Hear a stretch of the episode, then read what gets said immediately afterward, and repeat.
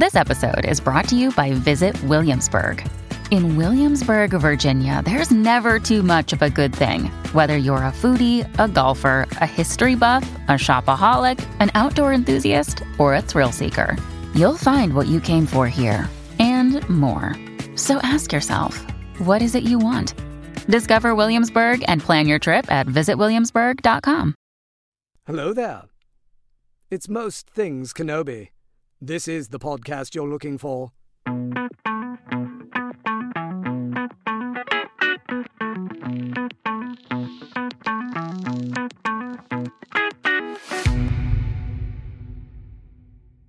Hello, everyone. Welcome to another episode of Most Things Kenobi, a podcast about Obi Wan Kenobi and all things Star Wars. I'm your host, Leanne. And I'm your host, Lauren. And this week we are diving into The Last of Andor because, wow, the last few episodes were truly amazing, and the finale was a, a beautiful piece of artwork, just like the entire show. Some of the best writing that I've experienced in any show. Yeah, ever. It's it's beautiful. It's like a work of art, like you said. It's phenomenal. and they, they they stuck the landing. yes. Which where with anything, you're always so nervous that all the way up to the last minute, and even with this one, post credits, Yes. there was a little scene. Oh, God. You just you're just like, oh, are they gonna do it? They're gonna do it. So, okay, so round of applause. Tony Gilroy. yes. Thank you, Tony Gilroy, Diego Luna, everyone. Magnificent performance, beautiful writing, absolutely spectacular acting on everyone's fucking point. Down to the like smallest role, everyone was completely believable. Yes. And the finale, which I mean, we'll stick to talking mostly about the finale today, but we have to cover, you know, some things about the the episodes leading up to the finale because holy cow. Yeah, we have. I think the last episode we covered was episode seven, so we have a, Yeah. a lot between. Man, we never did an episode about One Way Out. I'm still not over it. I know it haunts me. That episode haunts me still. Okay, all right. Round of applause, Andy Serkis. he's a fucking genius. We all know this, right? Yes. Everything he's ever done, from voice acting to fucking Gollum to to this role, he's Planet of the Apes. right. I he's such a well-rounded actor, and he's believable, and he's emotional, and you get invested. And this is my thing. I love Tom Hanks, right? And mm-hmm. Tom Hanks is in a lot of movies. But I forget when I'm watching him that it's Tom Hanks. And Yeah. that's the sign of a good actor or actress, right? And that's the, how I feel about Andy Serkis. And I forgot I was watching Andy Serkis in those episodes with him. And the ending of the one way out was Yes. just one dagger to my heart. Seriously, I the whole episode, oh god. right from beginning all the way to the end, and watching his transformation. Oh, it was great. he becomes so panicked even though he's been the like rock solid Yep. one yep. on the floor the whole time and he'll like get this crazed look in his eyes when he's like come on guys you can win this round like don't fuck up Right. and now he's just losing his shit that scene with him and cassian at the very oh. beginning Oh yeah. Yeah. so good where cassian's saying like power doesn't panic Right. how I'd rather die fighting them than giving them what they want. And then Kino says that later. That mm-hmm, mm-hmm. oh god, That was beautiful. I, I loved that part the most. The speech, right? me too because at first he's just I don't know what was holding him back. Maybe because what you said, it seems like he knew he wasn't going to be able to get out from the beginning. I really truly believe when you are stuck in a position like that, all you have is your mind because you don't have a choice. You don't have anything, right? And so you stick to the one thing that sustains you. And for him, it was his countdown of how many shifts he mm-hmm. had left. And if he just stayed the straight and narrow, maybe someday, you know, that little glimmer of hope. But he knew if he tried to break out, he wasn't going anywhere. yeah. But he did it for the people, everyone else. And that's what Yeah. made him a hero. Yeah, the sacrifice is in- in- incredible, and he says his name over the speaker, so Yeah. They know who he is. I just I'm so worried about him. I think the whole world has not stopped thinking about Kino. I I in my brain he got out somehow. I somehow grab something and and float. Tony Gilroy said he he said he didn't die. So Oh, good. Okay. But that could not that could mean God. something not good. Just He could be Snoke. He could be. don't say it. Spoiler alert. No. It's possible. I think Betita said she checked the timeline and it could work. He could have been taken by the Emperor and had experiments done or something. He's the I- voice of Snoke. yeah, I know. That's So- why I was- Okay, all right. I wasn't. sense. Yeah, that's Okay. why I was saying. Oh fuck Palpatine. Well, Anyway. because Andy Serkis did say around this time, he said something online about how he would love to know more about Snoke's backstory, and then this episode oh came no! Don't out. s- don't say And it. I, no. I was like, "Are you saying that because this is Snoke's backstory?" I won't accept this. I can't accept it. I won't. My heart can't take it. No. No. In my mind, he took uh, one of the bad guys, killed him, threw him over, jumped, and then use the body as a floating device. I like it. Okay. Bodies float, so I'm assuming yeah, without a raft. I loved his speech because at first he was kind of timid and shy, and then he looks at Cassian and starts using Cassian's words, and you see this look in Cassian's eyes like, what's happening? The dynamic is changing here. Cassian's a leader. Whether he wants to be or not, he's a leader. Yeah, and I love seeing him by the very end of the show. He comes into this beautiful full circle where you see Mm-hmm. he looks more like Cassian from Rogue One and the way Very he true. talks and says to the group like I will find you. It's not about surviving anymore. It's about having a code that he lives by or some sort of like keeping his word actually means something now. You know, it Yeah. was really rewarding to see. After Maarva's stunning speech. Uh, okay, how cool is it to have like a post-mortem speech? Why don't we do that? It would be so moving. I feel like that would be really weirdly poetic to Yeah, have that. it's your final word. Why wouldn't you record it and save it? You know, I mean, Tony Stark did it in the Avengers, so yeah, your last will and testament. right. uh, I guess mine would say Star Wars is pain. That's all it needs to say. That's say. all it needs to say. But you know what? Um, they they Disney robbed us of what Maarva was supposed to say, right? I do. Yes, I know. Which maybe someday we'll get the outtake of that. yeah, but- yeah. Uh, um, I- do love the fact that she was supposed to say "fuck the empire," but I think we all know that that's exactly what she meant anyway. And Oh, just yeah. just knowing that that was supposed to be her final word is good enough So for me great. because she's the HBIC head bitch in charge of Ferrix and everyone. yeah, I loved seeing how much the community loved her. Oh, the the communal what what they built on Ferrix with the community itself with the music and the procession and the mm-hmm. the uniforms Yeah. and what did they chant? Sky and stone, sky and stone. I think that's beautiful. Yes, and Rebecca pointed out, one of our patrons pointed out that Luthen's Kyber they gave to Cassian was a, a sky stone. Well, holy shit. It's like a sky Kyber. So I I was like, that's a really interesting tie-in. I wonder, uh, you know, nothing is No. an accident on this show. not at all. That's beautiful, actually. I I love I loved the whole vibe of Ferrix, honestly. Well, now that I know what they do with the ashes, it's fucking fantastic. They pour it into the bricks that continue to hold up the foundation of the place where they lived. That is beautiful. Yeah.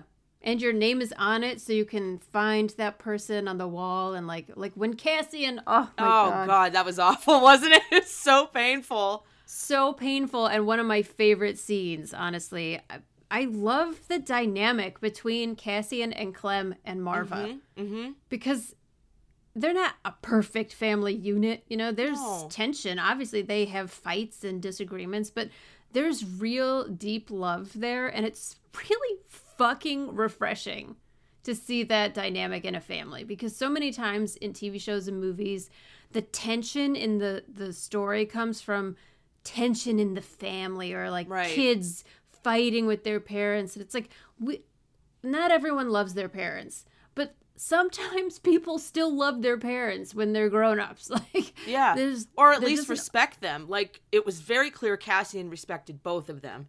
yes, and that they taught him really important life Yes. lessons. Yes. And he loved. He loved them. It was clear he did the best he could. They did the best they could. I think it's beautiful. And uh Clem's quote, I'm going to try and read some of these quotes from the finale because I think they were all very beautiful and they th- this is what really got me were some of the main quotes of the episode. Clem as Cassian is having his little flashback memory, Clem says, "People don't look down to where they should. They don't look down. They don't look past the rust. Not us though, eh? Eyes open, possibilities everywhere."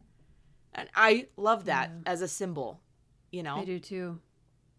I do too, and it made me think for a second that maybe that's why he saw something in Jyn.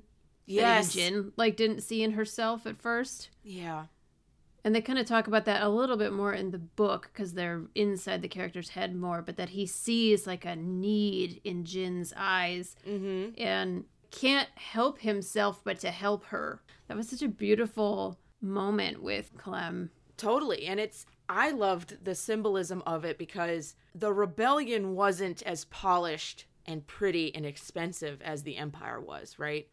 So they were mm-hmm. always looked down upon like scrappers and they were just a hoodlums or something, a scrappy bunch put together, thrown together, you know, Yeah. and they you think about it in Rebels, you think about it in Rogue One and of course in the original trilogy, they're literally scrapping things together to pull this rebellion off and that's looking past the rust to the beautifulness that's in the rebellion and past the shiny parts which is the empire. They have all the opulence but none of the heart. And so the ability to see past the rust i, I love that phrase because they were just talking about whatever they were cleaning those parts you know. You can make something beautiful out of something that appears broken or mm-hmm. you know past its prime I, I just loved it it was so simple it's the writing in this show i'm telling you Oh my god, I, I can't shake my head hard I enough with everything that you're saying right now because it's so you're so right. You know, they're all about the underestimated, the underdog. Yeah. Yeah, look at oh my god, when fucking Dedra went down and was her acting was fantastic too and she's clawing I felt that. She's clawing through the people in this they're stampeding and stepping all over and kicking her and I thought she was a goner for sure. I did too. I was like, wow, she got hit with a rock. Oh wow, she got kicked in the face. Yeah, like It that's crazy. That's brutal and I wouldn't have been sad if I I mean her acting and her character is so interesting yeah, and vital at this point that I would have missed her if they'd have killed her off, but of course. But there was something weirdly satisfying Yes! to see that after what she did to Bix and how oh. ruthless Oh. she is, just in every way. Poor I Bix. love that because we don't get to see that with female characters very often. An ambitious yeah. woman like Yeah. this. And they did it on purpose. I mean, they've even said they made you root for her in the first few episodes, and then you see this ruthlessness in her, and you're like, oh, she is a scary woman. Right. Yeah, she's Don't get on her bad side. well well Syril really is trying not to get on what is why Can we are you talk so about. Syril, I have a question. Why are you so goddamn creepy? Why? Why? okay. I I'm really uncomfortable with the like romantic. I don't like it either. Yeah, I don't like it either. No. It does not ring true to her character No. whatsoever to me. Nope. And I'm actually really irritated that they would even bring romance in. Could we just have one fucking character, female character, that doesn't have to be swept off her feet Well, somehow? now hold on. Like, hold on. I I am not sold yet that this is going to turn into a romance. I think he's already Syril is already head over heels, right? I think she's just learning how to respect somebody. I think it might I- just be at that level. They filmed it though like they were romantic. Like the cinematography was intimacy at, True. least, I'll say. So that doesn't necessarily have to be romantic intimacy, but still like it made me extremely uncomfortable. I hope that was the point. I I it was I don't like any of it. Now, I'm not saying I don't like the actor and the actress. I'm saying the No, character the character yes. they are both playing themselves very well. Their characters, I should say. The Yes. I don't I can't think of Syril's actual the actor's name off the top of my head, but he does a fantastic job. Okay, I don't think he's a fucking creep in real life. No. but he No, does he's a such a good actor. job, yeah, yes. that we believe it. like when he shows up at the at the imperial the ISB and she's like, what the fuck what the fuck are you doing here and I'm like exactly get out of here Syril you creep Yes. like and she's like, "Are you stalking me?" yeah what the fuck She's such a badass. She's so scary too, but the fact that she's scary like that and it doesn't put him off. No. he just doubles down Well- on how much he likes her. look at his mother he's been dealing with oh strong Oh women God. his whole life maybe it's a thing for him Ugh. I love that woman. she's a spitfire isn't she Oh my god, when he gets the phone call in the middle of the Oh. night and her response is, "The mystery of your former triumphs has been vanquished." Fucking love that. Just like I can sleep peacefully now. It's like you are just such a ruthless bitch, and I love it. ruthless it's so heartless.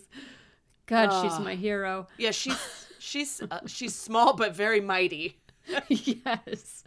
There was that moment where he he told her she had he had gotten a promotion and her personality switched and she was like I'm so proud. I, there's a moment he picks a piece of cereal up off the kitchen table and stares at it and throws it into his bowl and my immediate subconscious response or maybe it was conscious, I don't know, was he's going to murder her. Oh, I mean, maybe. Shit. I was like cinematically that looks like he's to kill her. He's about to snap. If Dedra turns him down and his mother keeps on him, he's gonna murder a lot of people, methinks. Yes, yes, I think you're right. He doesn't handle rejection well, as we've seen. He's gonna snap. Oh, there's so much to cover. There's so many like Well, let's go back to uh, One Way Out. Okay. one- just one more time because the guy, the character who ends up with Cassian at the end, he ends up on Scar- on Scarif. He's part yes. of the. He's Melshi. So he makes it. Yes, Yes. he makes it except he for does it. Scarif. right but his uh his escape was not in vain he went on to go, do greater things I I loved that was it the ending of that one or the ending of the next one? I guess it's the ending of the next episode, The Daughter of Ferrix, Yeah. where they've escaped and they go to um, what is it? Nia- Niamos? Niamos, whatever that island yeah Miami to the place yeah Star Wars Miami. yes And Cassian calls home and finds out about Maarva, and he and Melshi are standing on the beach, and they're both so emotional, but for different reasons. mm-hmm. That scene is so good, and so it's just like so fucking devastating. These episodes to rewatch them now that I like knew what was coming and I wasn't so nervous because I was really nervous watching all of these episodes. yeah Just didn't know who we were gonna see suffer. well i mean the the build up in the finale alone with the music and the pr- processions and we know that everyone's looking for cassian and and and and everyone is there every character is there we've got vel we've got everyone when brasso gives cassian maarva's like personal message Oh my god. I mean, it makes you so proud of Cassian to know that he really goes on to do exactly what she she says. Quote, "Tell him he knows everything he needs to know and feels everything he needs to feel," which I think she's referring to that love comment that she mm-hmm. made. Well, that's just love, you know, which I I mm-hmm. loved that moment between them as well. Yes. The quote then goes on to say, "And when the day comes and those two pull together, he will be an unstoppable force for good." And that's obviously what ends up happening with him and Jyn and what they do. And Yeah. it's beautiful foreshadowing that she didn't get to see. She didn't get to see the result of it, but she knew anyway. And I think that was it was perfect that Brasso was the one to give the message because he's a good guy. Yeah. He hit oh gosh, someone love in the face with a brick with Maarva's ashes in it. I don't have any other hero but him. there is nobody better than him when he hits someone with her brick. I fucking love that so much. Take that, you fascists. yeah, right? Jesus. I know. And- Can, go ahead. that- There's just so much to cover. I know there really is. There's so much. It, like the the way he and Cassian hug each other. Oh, I know. Oh, it. You put it on our Instagram. It's the way he Oh, hugs yes. Jyn. Jyn. Yeah. Ah. Yeah. There's. It's so good, and it's a. He's even holding on to Cassian in the exact same spot, like clutching his hand into the back of his shirt. the yes, same and that's way. not that's not an accident either. No, it's so beautiful. And to see friends, like two male friends hugging like Yes, that was yes. so beautiful to me because a lot of the guys that I know feel that way about their friends. And especially if they've experienced loss, you know, Yes. there isn't that like toxic max- masculinity of like guys don't feel, you know, guys don't hug, Yeah, they no, don't show emotion. It's none of 100%. that. Like in real life, like not in movies, but the men that I know, they show emotion and affection and comfort to each other, especially when their mother has died. You know, it was such a beautiful moment. And then when he said that line, the last line, that what did she say exactly? Like, I, I love him more than anything he could do wrong. Something Yes. like that. Correct. Yes. That brought tears to my eyes. It was so beautiful. That's that's a, a mother's love right there. Yes. To see that he was an adopted son loved just as much. you know, Absolutely. I mm-hmm. think that was really beautiful. Oh, it was the funeral when B2 emo. Oh, B2. I was so afraid for that droid. Me too. I was going to turn it off if they did something to him. Luckily, he made it. Cassian. I love him so much. God. It's so sad. I know. Cassian, just hug him, please. I know. uh, but I'm glad that he delivered Maarva's, you know, hologram. Yes. Yes. Okay, so the guy that runs out from the Empire that like throws his jacket over him or kicks him or whatever happens that stops it. Yeah. That's actually Rhaegar Targaryen from Game of Thrones. Did anyone catch it? Oh, I didn't know that. Okay. I just said, "What the fuck are you doing here, Rhaegar?" The fuck?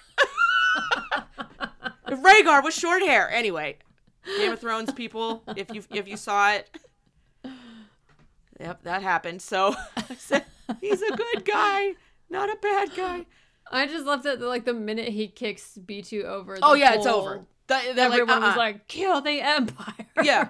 they must die. Did you happen to notice that the colors of the band and the daughters of Ferrix are essentially the colors of the rebellion, like the gold and maroon and Mm-hmm. like you know how they wear like the mustard colored onesies Yes. and then have the red re- rebel symbol.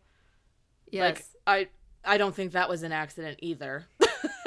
and also the squadrons are the same colors, green, red, right. gold. They were all represented in the square during the funeral.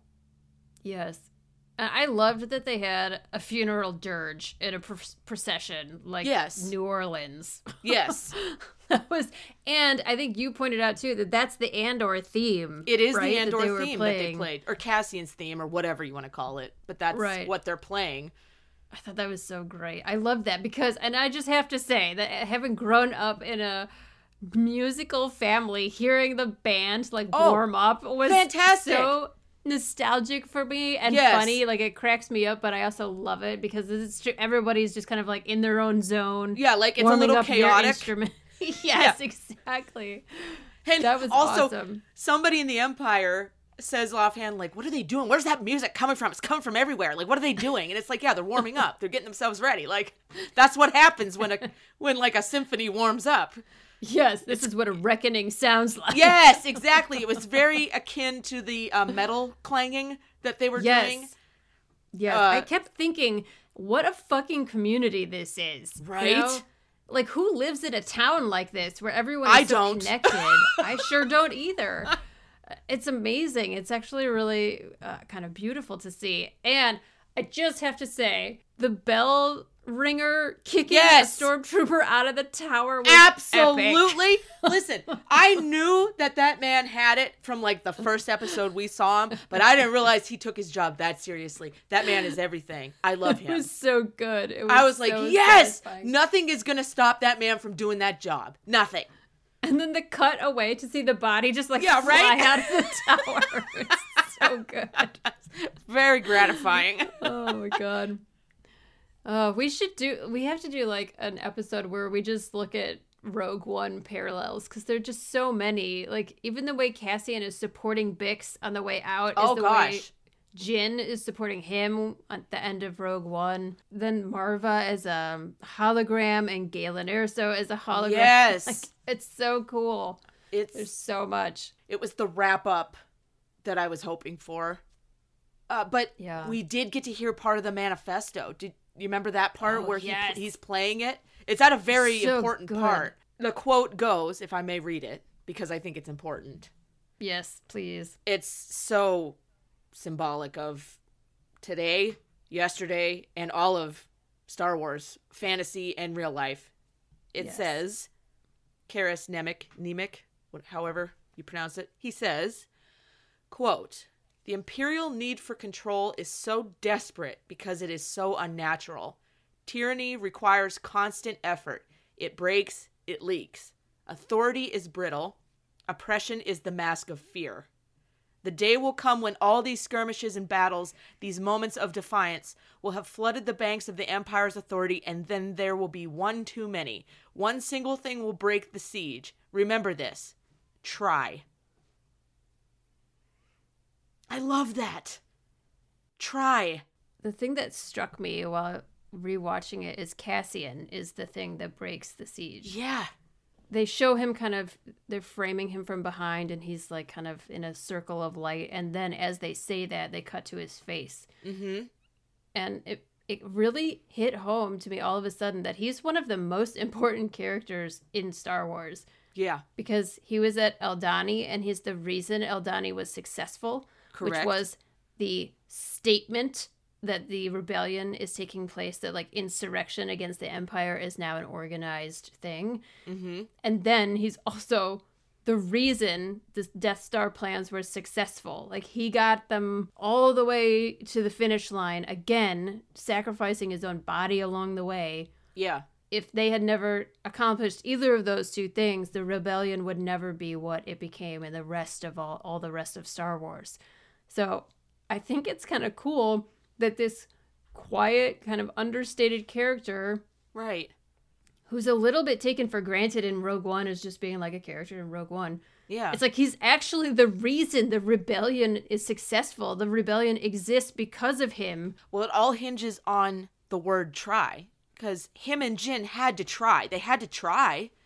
Yeah. They had to try because otherwise, if they didn't try, they knew it was they were, they were done for. Like it was Yeah. over before it even began. And so I love that that manifesto quote, that part highlighting Cassian, ended on the word try.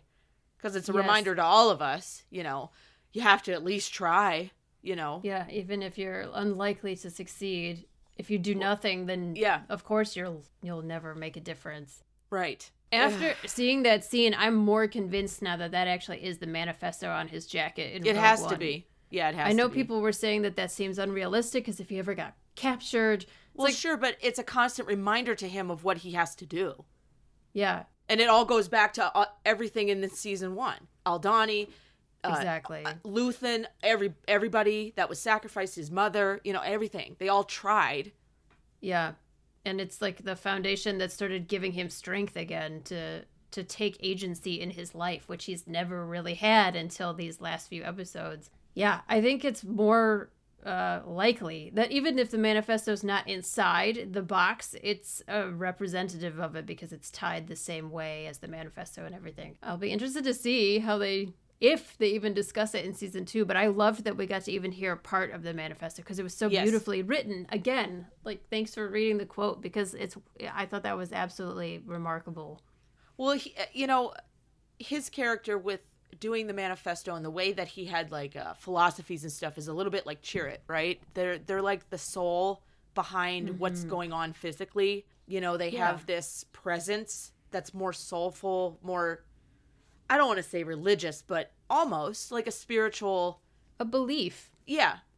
And they put it so eloquently. And I, I think, you know, it takes a bunch in every group. There's always the one, right? That's like the soul, Mm-hmm. you know, the the spirit. But we haven't even talked about Mon Mothma yet. Oh my god. her stuff is so good. She is a plotting, deceiving, smart woman. She's turning people have been saying that she's taking the moral path and she's proving that she is not afraid to be ruthless. She's going to No. Let her daughter follow that old-fashioned path of marriage to protect her own finances and she I'm sorry, she fucking threw her own husband under Oh. the bus. A hundred percent. She knew what she knew that man was listening. She knows. She knows all this shit, right? Yes, she knew the- I exactly think what it's hilarious that the. I just think it's hilarious that the husband didn't think anything of it. That's how stupid he is. he thought that no one was listening. Are you that oblivious, sir? Anyway, I'm glad she's throwing him under the bus. She is setting up this whole thing perfectly. These are the other spokes of the wheel that have to turn in order to make this rebellion a success.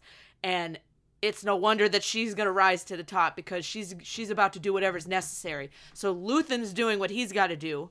She's doing what she's got to do. Neither of them, neither of them give a fuck how it's going to like what they got to do to get it done, right? it's tearing them both up a bit. I, I think we see that it's like a, a sacrifice that needs to be made for the greater good and will Yes. be taken advantage of by people who never had to even see what they sacrificed. But Yep. you see how it really w- like weighs heavily on them. And that, speaking of that, the whole speech, Luthen's speech when he's talking to ah, Lonni or Oh, It's so Lenny good. Rennie. Jesus of all- Christ, is it good? Did I call it or not about that ginger haired guy? You did. a spy? A hundred percent, and I said it to you privately, but I'll say it here publicly. You fucking called that from like day one that he was somebody, and you were right. I was like, it's so. I felt so validated when I found out he was actually a spy. As I you like, should. I knew it. I knew it. anyway, that speech was one of the most brilliant pieces of writing and Okay. acting. I've Well, I have seen. I have to read it. Please, I mean, and to see it written on the page, right, and then for the actor to take that and breathe life into it, Stellan Skarsgård. Honestly, everyone in this show needs a fucking award, please. Absolutely, Like, please, please. It's so good. All right, here's the entire speech. Give me time to read this because it's a good Go one. it. I don't so think good. anyone's going to complain. The question was, What do you sacrifice? And Luthen responds with some of the best shit I've ever heard, and it goes like this Calm, kindness, kinship, love. I've given up all chance at inner peace. I've made my mind a sunless place. I share my dreams with ghosts.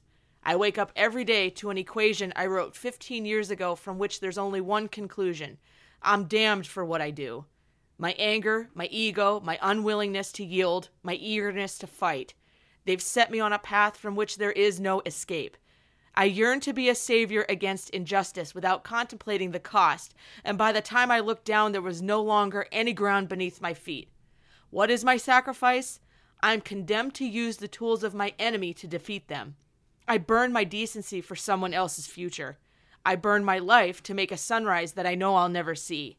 And the ego that started this fight will never have a mirror, or an audience, or the light of gratitude. So, what do I sacrifice? Everything. Oh, oh my god, I like feel like tears welling up in my eyes. And uh, I love the line, "I burn my decency." Yeah. Ugh, And and we God. see Mon Mothma doing something similar. yeah.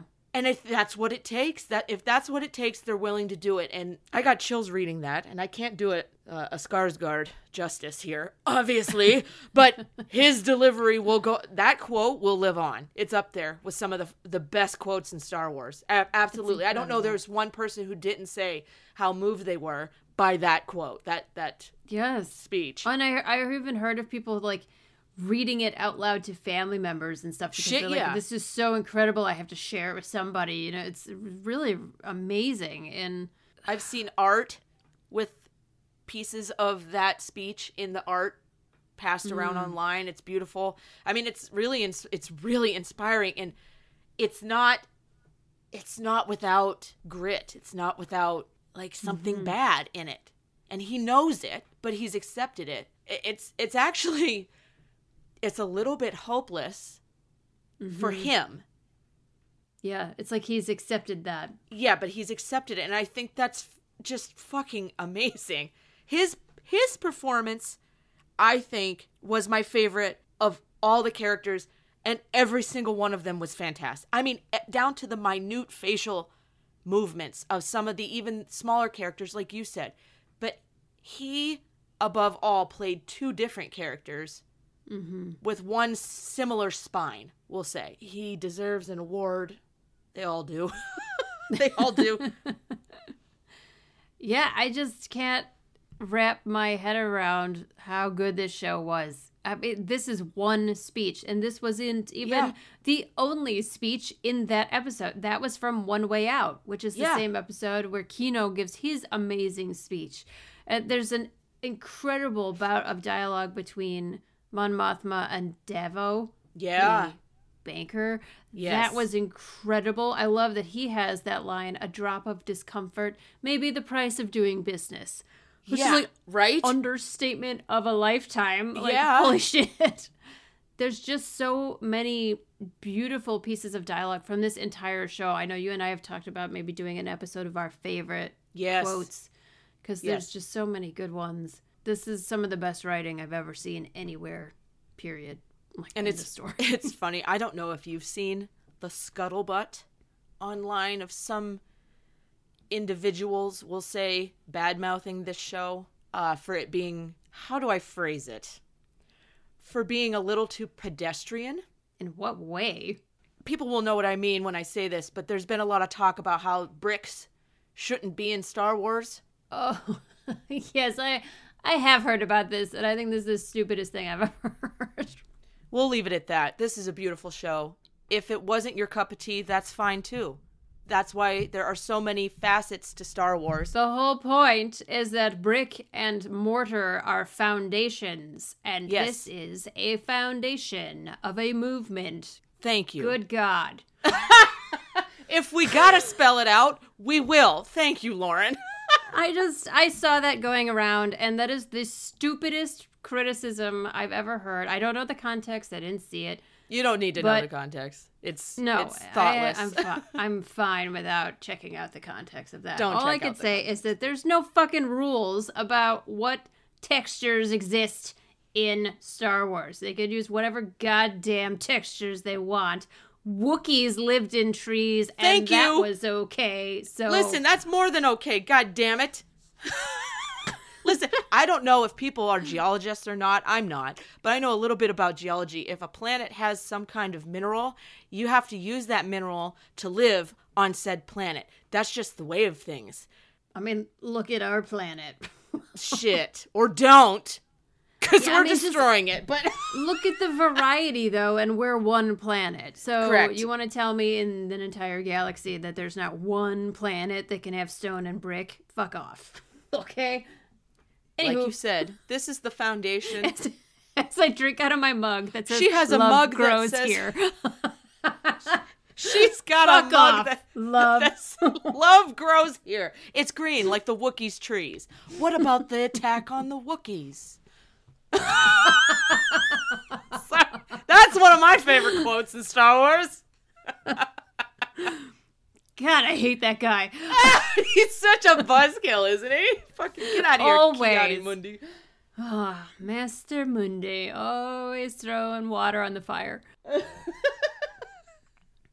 my god, I hate him so much. Okay, um, real quick, at least I want to talk about the last scene with Please do. Cassian and Yes. Luthen in the ship. Yes, yes. Well, that's how we'll end this episode. I knew Cassian was going to be there because he knew where the ship was and he had already put it together. After seeing Luthen in the town square, he knew Mhm. why he was there. And so the fact that he went there and was waiting for him and he said, kill me or take me in, and he has tears in his eyes. Yeah. That. Can we just say, finally, that Diego Luna is just Yeah. fucking excellent. Like Yes. the way he shows emotion in this, you can tell he's emotional every time, but he never gets melodramatic. No, you're right. You're right. Yeah, It's very realistic. it is. It's a hardened kind of just kill me. I'm fine with it. I just lost everything. Yeah. I mean, have you ever had a pain that was so painful that if you actually started to like show the emotion, you would lose control? Yes. So it's like you you actually hold onto it really tightly. You feel the emotion, you even get teary-eyed, but if you let it take over, you lose control. So yeah. that is to me and you could see him take a breath after Mm-hmm. Luthen kind of smiles. Well, I loved Luthen's smile. Yes, little it's what he wanted all along, but he wanted it to be genuine. He wanted Cassian to want it, and he did. He got it. He got there. He's come full circle, and I wonder if, if I kind of wondered because they keep taking, they keep saying that they've taken an oath, and I was like, is that the oath? Did he just give it without knowing it? Probably. I loved that scene. It was good. It and I they don't overwrite the show, right? So there are these long monologues where people give these incredible speeches, Yeah. and then there are scenes where barely any dialogue is exchanged, and they're still so deeply meaningful. Like Yeah. I even think about Syril coming to back to Ferrix, and he's sitting next to the sergeant, and they swap hats. And they swap hats. Yeah. That was simple. It was simple and very effective. yes, no words. We totally understand these weirdos. Yes. it's true. It was so great. I, I just, I don't know if I can survive waiting two years for the next season. Well, the problem is, is I'm gonna forget. Maybe not, but my memory is terrible. Mine is too. I'll have to just rewatch it, I guess. Well, we should rewatch it together because Oh, that'd be fun. Do an Andor rewatch. oh, me and you would pause every five minutes and be like, "What does that mean? Oh, we missed that. Oh, that's a symbol for something." But that's why we love each other, right? Well, and you know how we'd watch Clone Wars and just rewind it so much that we would glitch out the program we were watching. We did. We did glitch it out, but that was just to look at Obi Wan's hair and his eyes sometimes. So Yeah, well, I would do the same thing with Cassian. It's this is true. No shame. Well, how about that uh, that last post credit scene then? Uh, that one hurt a little bit because now we know what they were making, and now we know that Cassian had a hand in it, but we know he has a hand in taking it down too. So Yeah, it's it's very double edged. it's it's painful. It is right. It's so sad because he's so passionate in Rogue One about. Uh, Galen Erso making it. Yes, he's really angry about it and wants kind of like justice for that. And it's like, oh well, you made it too, sweetheart. but he doesn't know and that's that's the shittiest part I know, and he- hopefully he'll never know because that would just be horrific. no i i just oh god As they say, uh. is Bartok the Bat says in Anastasia, this can only end in tears. yes that's okay that's why we're here Crying over Star Wars. It's our profession. it's our profession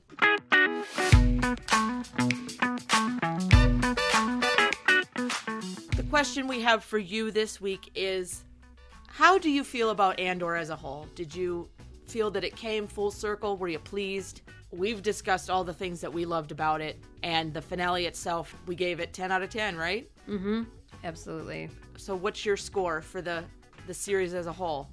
If I would have heard the first two episodes, I would give it a 10 out of 10, but I'm going to have to give it a 9 out of 10 for the entire series because I'm pretty sure I still don't know if I heard anything in the first two episodes. So, on a score from 1 to 10, what's your what's your score for the entire series? Let us know.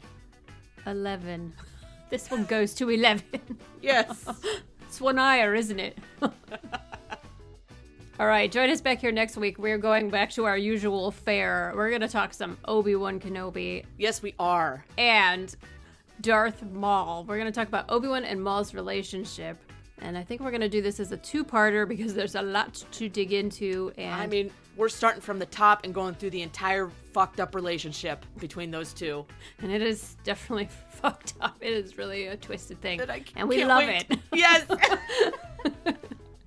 Thank you so much for joining us here on the Most Things Kenobi podcast. We appreciate every single one of our patrons and are grateful for their support. If you would like to support the podcast and become a patron as well, head over to the Most Things Kenobi Patreon. And you can follow us on Tumblr, Twitter, Instagram, and YouTube. And don't forget to subscribe on your favorite podcast player. If you enjoy our podcast, please feel free to rate us on Spotify and or Apple. And if you haven't seen it, we have an amazing website, and you can find everything you need right there on mostthingskenobi.com. So until next time, my space twin, may the force be with you. Always. And fuck the Empire.